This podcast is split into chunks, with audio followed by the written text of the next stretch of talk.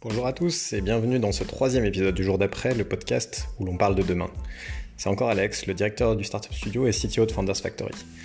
Nous allons aborder cette semaine un sujet qui me passionne à titre perso et qui a pris pas mal d'importance depuis quelques années, encore plus maintenant, la cybersécurité. Pour cela, nous avons l'honneur d'avoir avec nous deux experts. Gilles Daguet, managing partner chez Ace Management, qui fait partie de TTO Capital, et Frédéric Rivin, le CTO de Dashlane. Dashlane d'ailleurs qui nous fait un petit cadeau avec 6 mois de premium gratuit via le code promo Factory 20, tout attaché. Bonne écoute à tous, profitez bien. Bonjour à vous deux, je suis aujourd'hui dans le podcast Le jour d'après de Founders Factory. Nous avons avec nous euh, Frédéric, le CTO de Dashlane, et euh, Gilles, le managing partner de ACE Management. Nous allons parler du sujet de la cybersécurité, gros sujet actuellement euh, avec euh, ces soucis de confinement. Il y, a, il, y a un, il y a un topic, je pense que déjà la cybersécurité était un, un sujet euh, qui, qui méritait qu'on qu'on focus un peu plus dessus d'un point de vue investissement et innovation. Mais euh, on pense qu'aujourd'hui, avec ce qui se passe, il y a peut-être des sujets qui, qui, qui, seront amenés à encore plus être amenés au front.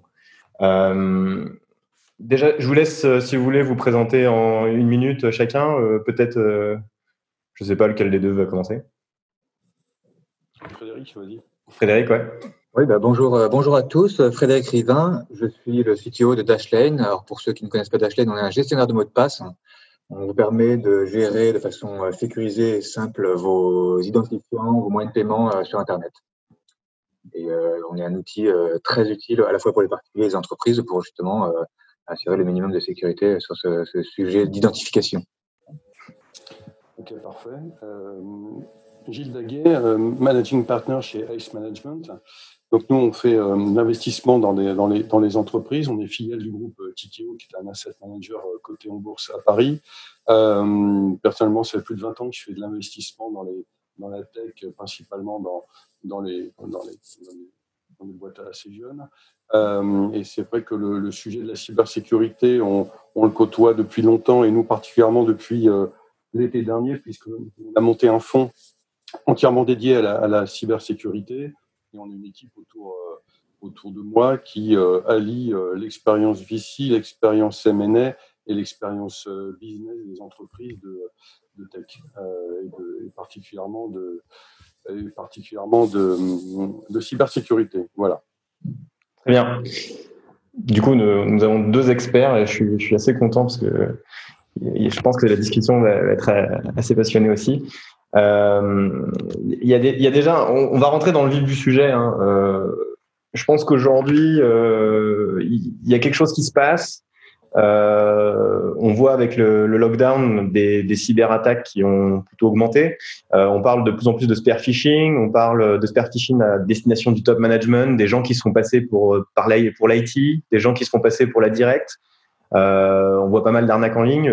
Vous, pensez quoi aujourd'hui de ce qui se passe? C'est quoi votre vision un peu du contexte et de l'impact de ce contexte vis-à-vis -vis de, de, cet écosystème? Nous, on a fait un petit, euh, on a, d'ailleurs publié un petit papier hein, sur euh, Covid et cyber, et on a fait le, tour un peu de nos, nos euh, de notre écosystème.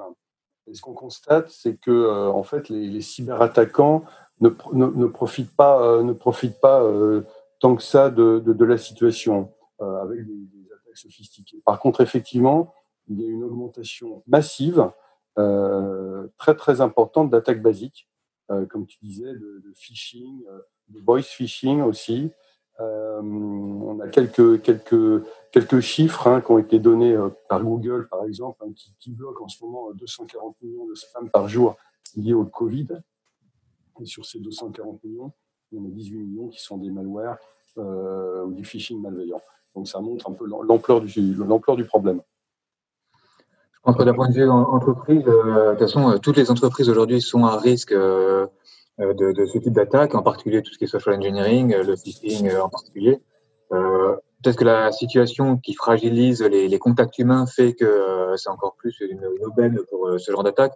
Et pour moi, c'est un, un sujet de fond, c'est un sujet que les entreprises doivent prendre à bras le corps. Ils doivent avoir les anti-spam qui vont bien, ils doivent avoir les, les des séances de, d'éducation et de formation de leurs employés autour du phishing pour être capable de détecter ce que c'est qu'un phishing. Et ça, c'est il y a un gros travail d'éducation à faire auprès de, tout le monde sur ce sujet-là. Hein. Ah, moi, je, suis assez d'accord. Hein. On oublie toujours qu'on pense que la cybersécurité, c'est d'abord un, firewall et un, antivirus. La cybersécurité, c'est avant tout de la gouvernance et de la prévention. Euh, c'est les règles à mettre en place et l'éducation euh, des acteurs. Et là, on est dans un contexte très particulier, puisqu'en fait, il y a des gens qui ont l'habitude de travailler à distance avec des laptops connectés avec des VPN à leur, à serveur, ça pose pas de problème. Mais c'est surtout qu'il y a tout un tas de gens qui travaillent chez eux, qui n'ont pas du tout l'habitude, ils n'ont pas de laptop, donc il a fallu approvisionner des laptops. Il a fallu qu'ils s'habituent à travailler avec un VPN, avec un accès euh, des fois à double facteur.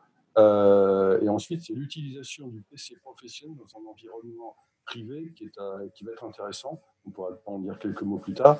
Mais tout ça pour dire que la prévention est, un sujet majeur dans le monde de la cybersécurité. C'est une bonne transition, je pense, euh, parce que en ce moment, mon second point de, ce podcast, c'était ce mélange vie privée vie pro qu'on est en train de vivre on a un contexte qui nous force à travailler à la maison. Et euh, on voit que l'aménagement du remote n'a pas forcément été fait euh, dans les règles de l'art parfois, euh, un peu à la hâte.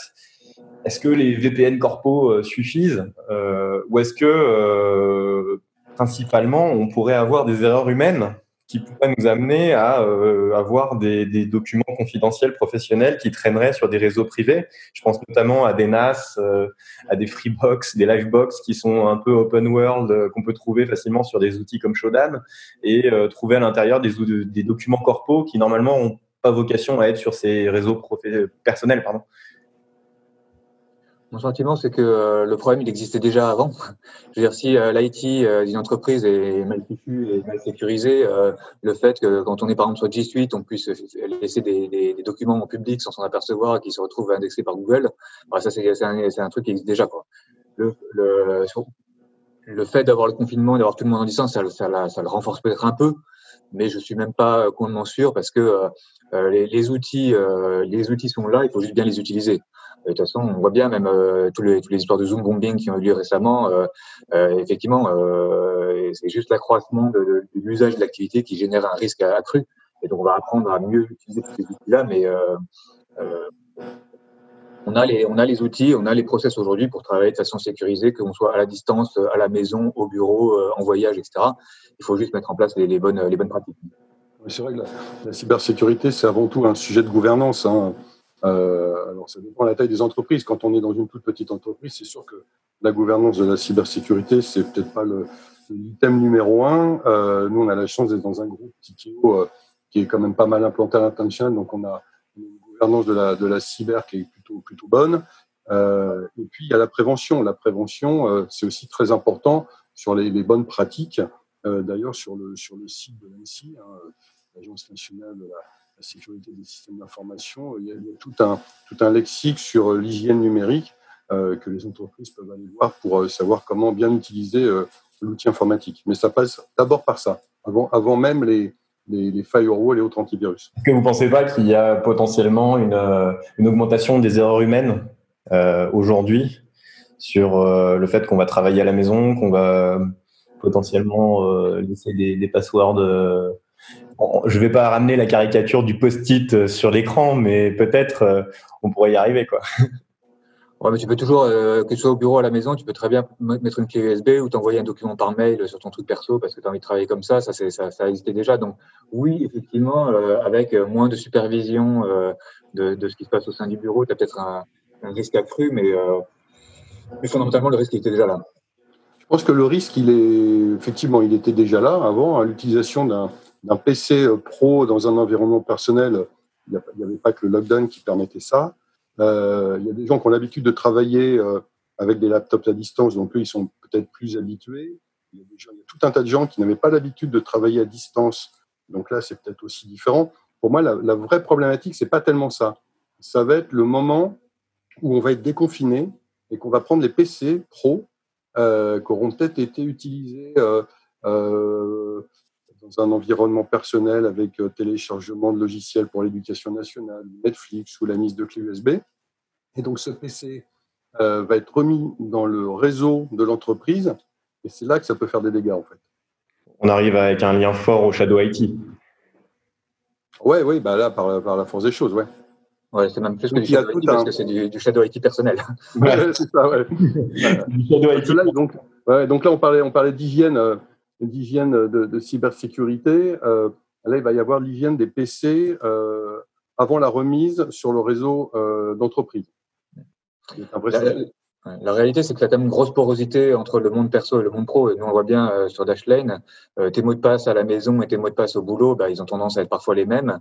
Et c'est pour ça que c'est important d'ailleurs que le, ces bonnes pratiques de sécurité, l'administrateur IT en entreprise doit considérer que le monde personnel, euh, il doit être d'une certaine façon aussi sécurisé par ses pratiques à lui, parce que sinon, bah, le risque généré côté perso va influer sur son, sur son périmètre à lui. Ouais.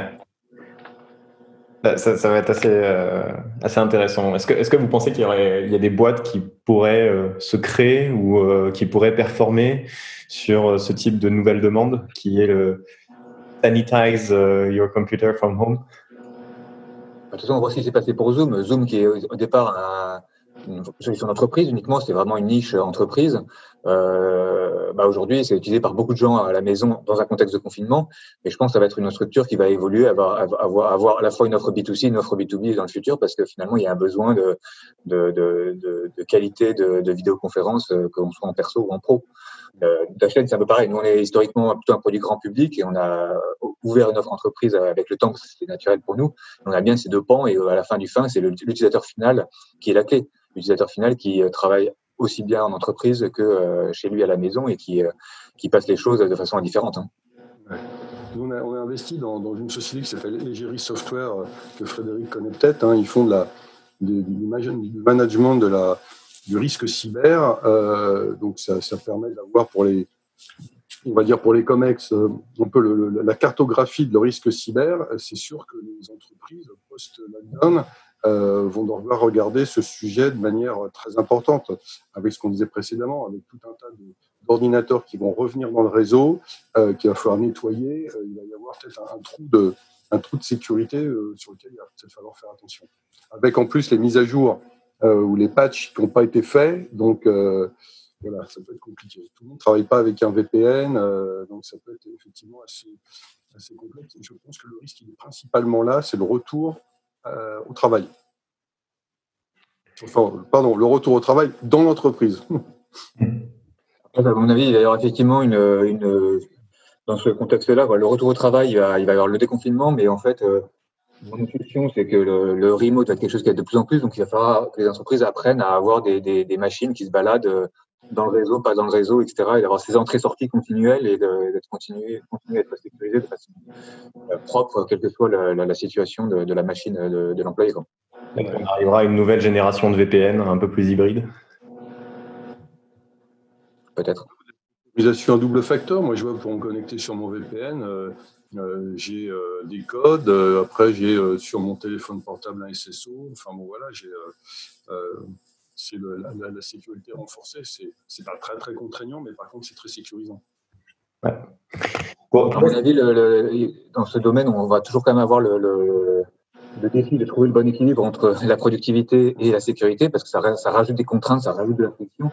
Donc les solutions qui seront, à mon avis, les, les gagnantes dans cette histoire, c'est celles qui arrivent à trouver justement le bon équilibre, à offrir le maximum de, de, de fluidité, de productivité euh, aux employés et aux utilisateurs, tout en assurant le maximum de, de sécurité. C'est un, un, vrai challenge, mais c'est là où est la clé, parce que à la fin du fin, si, si c'est trop compliqué, trop sécurisé et trop bloqué, bah, les gens n'utiliseront pas. Quoi.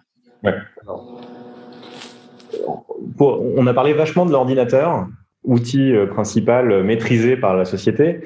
Euh, le, le, remote working nous amène aussi sur euh, un impact indirect. Je vais parler un peu de l'IoT euh, de, de, la maison. Euh, donc tous ces objets connectés que nous avons, le frigo pour certains, ou même des choses plus simples hein, comme le thermomètre, comme celui de il y a eu pas mal de, de recherches là-dessus qui, qui, montrent que ces, ces, objets hardware euh, sont relativement peu sécurisés. Euh, il y a des sociétés euh, que je nommerai pas qui, qui font des systèmes d'alarme pour maison qui sont complètement obsolètes d'un point de vue cybersec. Euh, est-ce qu'on risque pas d'avoir des, des, des, conséquences indirectes de ce manque de sécurité sur l'IoT, du fait que des, des personnes pourraient euh, bosser tranquillement à la maison? Euh, je, pense, je, pense, à des personnes qui maintiennent des données confidentielles, en, comme des PDG d'entreprise, des comités exécutifs, euh, et qui pourraient se faire hacker indirectement euh, parce qu'on arriverait à prendre le contrôle de certains appareils dans leur maison. Euh, je pensais par exemple à un cas extrême, mais je vais hacker le frigo d'un PDG parce que je sais qu'il fait la moitié de ses réunions dans sa cuisine, et du coup, je suis capable de savoir un peu plus en avance les impacts de ses décisions sur le 440. Pour moi, on est, au, on est au début d'une ère qui va être dramatique à ce niveau-là, parce qu'effectivement, tous ces appareils-là, euh, ils sont euh, antédiluviens d'un point de vue sécurité. Et euh, pour l'instant, euh, on en a déjà eu hein, des, des, des breaches massives, genre euh, il y avait une boîte de, de, jouets pour enfants qui s'était fait breacher et en fait ils, ils, enregistraient, ils remontaient sur leur serveur tous les enregistrements des enfants. et, et je ne parle pas du matériel médical qui est de plus en plus connecté, qui pourrait être utilisé pour des sources d'attaques terroristes demain. Euh, à mon avis, il y a un énorme enjeu autour de la sécurité de tous ces appareils connectés parce qu'aujourd'hui, les fabricants ils mettent pas les, les moyens qu'il faut pour avoir des, des, une sécurité de qualité au sein de, leur, leurs appareils. Ouais, c'est un vrai souci. Hein, mais alors le frigo connecté, pourquoi pas, mais euh, tout ce qui est Alexa, les, enceintes, euh, les enceintes Google, euh, Amazon, ça c'est simple. Hein, euh, pour écouter ce que, hein, dit le PDG dans sa cuisine. Pas besoin de passer par le frigo. Hein. Euh, tu peux passer soit par son PC, soit par Alexa, encore mieux par sa voiture. Hein. Tu peux écouter euh, toute la conversation du système Bluetooth de la voiture, ça c'est déjà fait. Euh, donc là aussi, c'est euh, la sécurisation, il faut que ça reste. après, il faut que l'usage reste facile. il ne faut pas que ça bloque trop, il ne faut pas que ça coûte trop cher. Donc il y a un enjeu sécurité, facilité d'emploi et, économie. Quoi. C'est, toujours le, triptyque un peu, un peu compliqué quand on rentre sur des, sur des sujets B2C. Est-ce qu'il n'y a pas un enjeu aussi d'évangélisation des normes de sécurité vis-à-vis de ces fabricants? Euh, On pense notamment, euh, je pense à des systèmes euh, de domotique euh, maison qui fabriquent des systèmes connectés avec des personnes qui n'ont pas été forcément formées à ce genre de, de, procédures en anticipation au niveau logiciel. Euh, Est-ce qu'il n'y a pas quelque chose à faire aussi d'un point de vue B2B euh, pour permettre à des boîtes qui font de l'IoT de mieux former leurs développeurs, mieux former leurs ingénieurs à anticiper à minimum le B à bas des failles de sécurité. Quoi. Oui, alors tu peux faire du, ce qu'on appelle du, du, du, secure by design, c'est-à-dire tu, tu mets de la cybersécurité dès la conception, euh, dès la conception de ton produit. Euh, nous, on a, on a actionnaire une boîte qui fait ça pour euh, notamment, notamment l'IoT euh, qui s'appelle Trustingsoft, hein, qui fait euh, une plateforme justement pour, pour savoir si dans ton code, dès le démarrage, enfin dès le démarrage de la conception du code, il peut y avoir des failles de sécurité. Euh, et donc, euh, après, il y a un stempel qui dit que si tu es passé dans leur moulinette et qu'il n'y a rien, ton, ton code, il est sécure. Bon, mais euh, tout le monde ne va pas passer par là. C'est pour des, des usages de, très, très B2B encore. Hein. Le B2C, ça va être peut-être plus compliqué. Dans tous les cas, c'est la responsabilité euh, des fabricants euh, de, de, faire ça. Hein. On ne peut pas s'attendre à ce que euh, euh Madame Michu, dans sa cuisine, elle va, va pas se poser de questions. Hein. Elle va mettre son frigo et son, si son frigo est connecté, elle va laisser les paramètres par défaut. Donc, le, la responsabilité d'avoir une, une, infrastructure sécurisée, elle relève du fabricant et c'est à lui d'avoir les bonnes pratiques et les bons, usages pour que ce soit pas un risque pour l'utilisateur. Yes. C'est, pour moi, c'est un sujet qui me parle beaucoup parce que je pense que l'IoT aujourd'hui est un vrai gruyère. J'ai fait un peu de recherche là-dessus et c'était assez délirant euh, ce qu'on pouvait faire avec euh, des mots de passe admin-admin ou voire même pas de mot de passe du tout.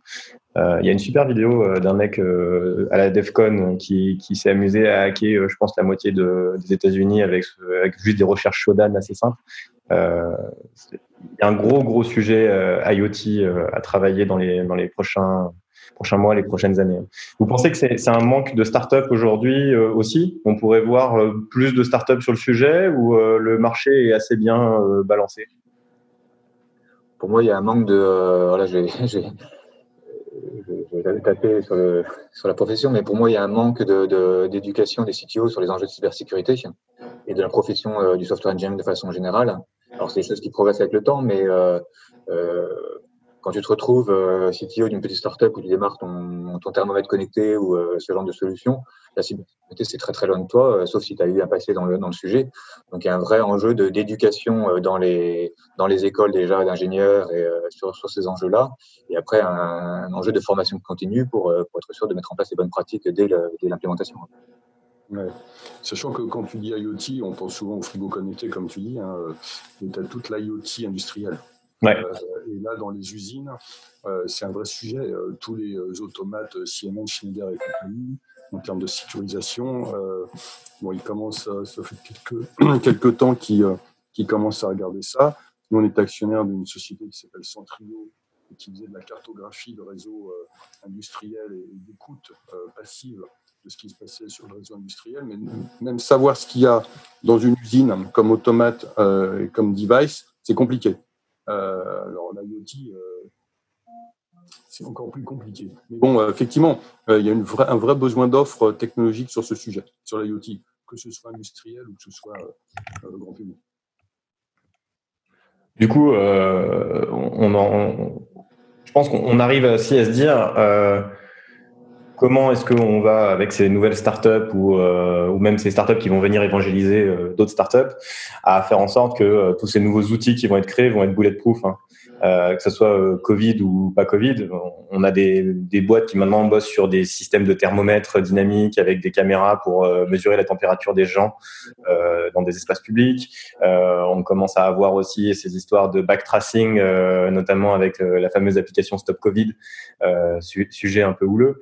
Est-ce que tout ça mérite un peu plus de réglementation cybersécu pour avoir quelque chose un peu plus bulletproof? euh, sachant qu'on risque d'avoir de plus en plus d'outils de ce genre. Quoi. de toute façon, le security by design, il est, important. Euh, moi, j'aurais même tendance à dire que le privacy by design, ça, va ça doit devenir un enjeu euh, de, société. Parce que bon, c'est bien gentil de, tout enregistrer, de tout, tout traquer, etc. Mais chacun, à mon sens, a droit à, son espace de confidentialité et son espace personnel. Donc, euh, j'espère que au-delà de la régulation qui va peut-être arriver un peu tardivement, de toute façon, ça arrive toujours tardivement la régulation, on va avoir euh, un écosystème euh, de, de, des startups de la tech qui vont essayer de s'auto-réguler et se dire, OK, si je veux pas mettre à risque mes utilisateurs, si je veux pas mettre à risque mon entreprise en, termes de réputation, etc., ben je, je fais de la privacy by design et je pense la, le concept de mes, de mes produits avec la, la privacy des utilisateurs au cœur du. Ouais, je, pense que la crise du Covid euh, amène euh, les gens, à, en tout cas en Europe, hein, enfin j'espère, et, je pense que ça va se passer comme ça, à voir que la, la data et donc la, souveraineté est importante. Euh, donc c'est vrai que toutes les informations qu'on peut remonter, on ne sait pas bien où ça va. Euh, je pense qu'il va y avoir une prise de conscience sur euh, où va la donnée, où, où est la data. Alors on le disait avant, mais là c'est encore plus important euh, aujourd'hui, euh, parce que si on a tous des, des, systèmes Bluetooth sur notre téléphone pour savoir si les gens qu'on a croisés ils sont, euh, ils sont contaminés ou pas, là, l'information est importante. Et la, localisation de l'information est très importante aussi.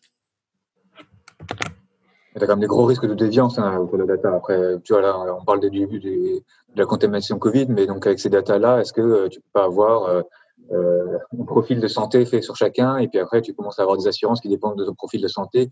Alors, en Chine récemment, là, euh, ils sont dans le cas extrême, hein, euh, il y a des personnes qui se retrouvent avec des, des profils de santé où ils n'ont plus le droit de sortir, ils ne savent pas pourquoi. Et alors,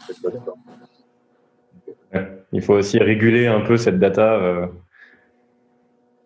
D'où ces, ces, discussions de souveraineté, on en avait déjà parlé un petit peu, Frédéric. Complètement, oui. D'ailleurs, là-dessus, bah, il y a des, gouvernements, euh, la souveraineté de façon générale, mais si je pense à l'Estonie qui a fait beaucoup d'efforts dans la souveraineté euh, numérique de, ses citoyens, bah, je pense que ça va dans la bonne direction. Il faut essayer de donner euh, de, l'indépendance et de la souveraineté à tout un chacun, tout en, en offrant les solutions de demain. Pour revenir sur nos sujets de, de problématiques de cybersécurité de manière générale, à la fois chez les fabricants et à la fois chez, on va dire, des gens qui vont utiliser des outils comme on pensait à la, la partie hardware euh, dans l'industrie. Est-ce que vous verrez pas potentiellement un, un nouvel Eldorado du pen testing, euh, du bug bounty, euh, de la, du fait qu'on puisse normer un peu et euh, demander des certificats, des certificats euh, ou des certifications à, à, ces nouvelles sociétés qui viennent de se mettre sur le marché? Est-ce qu'il y, y, a une opportunité de créer un label cybersécurité dans les prochaines années? C'est des questions qu'on se pose en se disant je vais créer ma nouvelle startup. Peut-être que vu que je suis dans l'IoT, je ne peux pas mettre sur le marché tant que j'ai pas le label ISO XXX.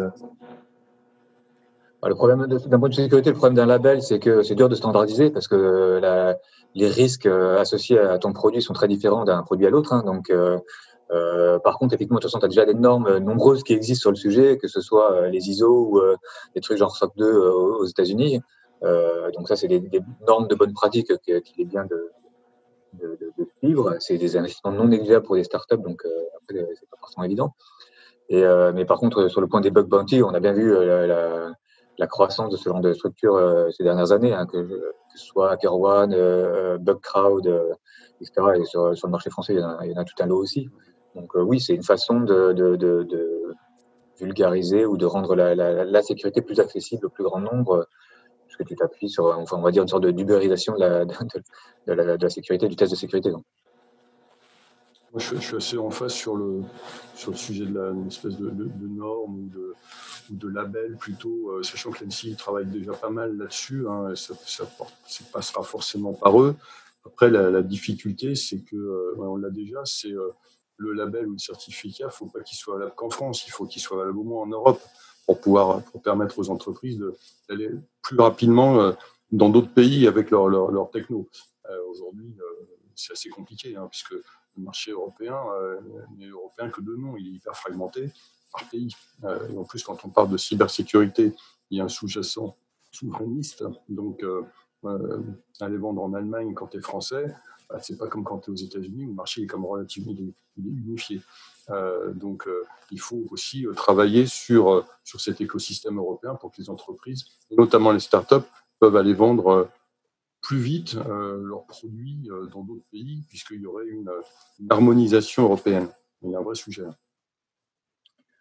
Pour moi, il y a une difficulté complémentaire dans le sujet de la labellisation au niveau de la sécurité, c'est que typiquement, si je prends l'ANSI qui va approuver une version X d'un produit, la réalité aujourd'hui, c'est que euh, les, les, produits ils évoluent au quotidien ou ils évoluent très fréquemment.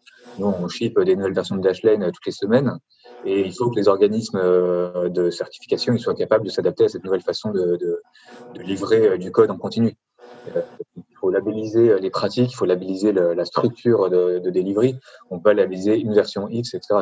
on est encore un peu à l'ancienne sur ces, ces sujets-là.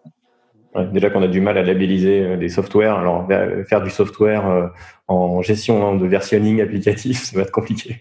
Ouais, mais c'est la, la, la, réalité aujourd'hui. Euh, alors, effectivement, quand on se retrouve dans de, de du, du, hardware, les, les, cycles sont plus longs, quoique maintenant euh, les firmware sont mis à jour très régulièrement euh, à distance. Donc euh, la, il faut adapter la façon dont on valide et dont on certifie à, au monde moderne. Ok, je pense que c'est un gros gros sujet aussi. Hein. Il, va falloir que les gouvernements et, euh, même les, big players, hein, les GAFA, euh, puissent commencer à, faire des propositions sur ce genre de sujet parce que il y a que eux, à mon avis, qui arriveront à le, normaliser. Sur euh, vous, vous voyez comment la, les next steps, les six prochains mois, les douze prochains mois C'est quoi votre si C'est la question boule de cristal de notre podcast. Euh, question hein, où personne ne veut répondre, c'est assez rigolo. Voilà. Euh, c'est quoi votre vision euh, il, il, nous reste un petit, un petit peu moins de 10 minutes euh, vis-à-vis -vis du post-Covid ou même juste de, de l'univers cybersec euh, startup? Sur le, sur le sujet Covid, euh, une chose est sûre, c'est que tous les budgets vont être impactés. et le budget IT va pas, va pas faire, faire va être dans ce mouvement-là. Les grandes entreprises peut-être les administrations aussi euh, vont réduire leur, budget IT. Donc forcément, euh, le budget cyber va en prendre un coup aussi. Donc euh, c'est vraiment la question boule de cristal. Je pense qu'il va y avoir des, sujets qui vont être absolument importants de, pour les entreprises de conserver. Je pense que le télétravail et la manière de sécuriser encore plus un sujet comme ça, on va être un, axe que vont regarder les entreprises. Par contre, il y a peut-être tout un tas de sujets qui, euh, était peut-être euh, crucial avant, euh, va l'être beaucoup moins en termes de priorité, en tout cas.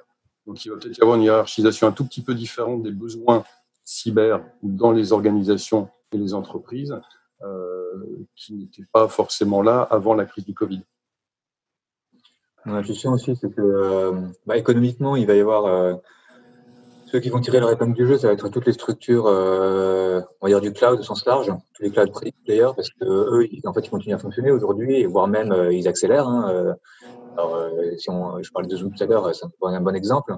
Donc eux, ils vont tirer leur épingle du jeu, ils vont, ils sont déjà dans le monde de demain. Tous les players qui sont encore trop physiques, ils vont vraiment souffrir. Mais il va falloir qu'ils se, qu'ils mutent et qu'ils se réinventent pour être capables de fonctionner dans un monde où on se redistancie socialement de façon globale parce que je pense pas qu'on va revenir à un monde exactement le même que celui avant la crise. On va être euh, devant un déconfinement lent, euh, quel qu'il soit, euh, et avec des nouvelles façons de travailler et de, vivre tous ensemble. Donc ça, c'est un, point clé. Et mon intuition aussi, c'est qu'il y aura eu beaucoup de breaches et beaucoup de problèmes de cybersécurité qui vont avoir lieu pendant cette période-là. On va pas découvrir tout de suite parce que les, les entreprises sont même pas conscientes de ces problèmes-là, mais on va les découvrir au fil de l'eau. et si on fait l'historique, on s'apercevra qu'il y aura probablement un gros pic de, de, de soucis cyber qui auront lieu pendant cette période-là de fragilisation de, l'écosystème. Oui, tout à fait. C'est un peu ce qu'on disait tout à l'heure sur le, retour des, des, PC euh, télétravaillés euh, dans le réseau informatique de l'entreprise en dur. La, conclusion, on pourrait dire, c'est ce qui était prioritaire hier ne l'est peut-être plus et le sera peut-être encore moins. Il va y avoir une hiérarchisation des priorités assez importante euh, dans cette phase de déconfinement et même peut-être dès à présent et euh, que le marché euh, cybersec est encore euh, assez demandeur et il y a encore de la place pour des nouvelles startups, pour des, innovants sur, un marché qui a, encore beaucoup de besoins et peu d'offres en face.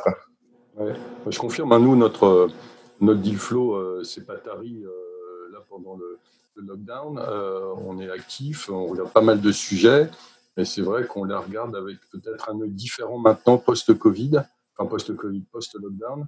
Euh, justement à cause des, de, cette hiérarchisation qui va être différente des, grandes entreprises.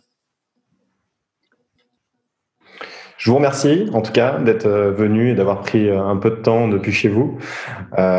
J'espère que les prochaines semaines vont bien se passer. C'était le podcast le jour d'après avec Frédéric Rivin, CTO de Dashlane. merci encore Frédéric. Avec plaisir. Euh, Gilles Daguet de ACE Management, qui fait partie de Ticket au Capital, euh, qui nous a aussi apporté son œil euh, averti d'investisseur. on se retrouve pour le prochain podcast prochainement. Et merci encore de votre écoute. Au revoir. Merci. Au revoir. Au revoir.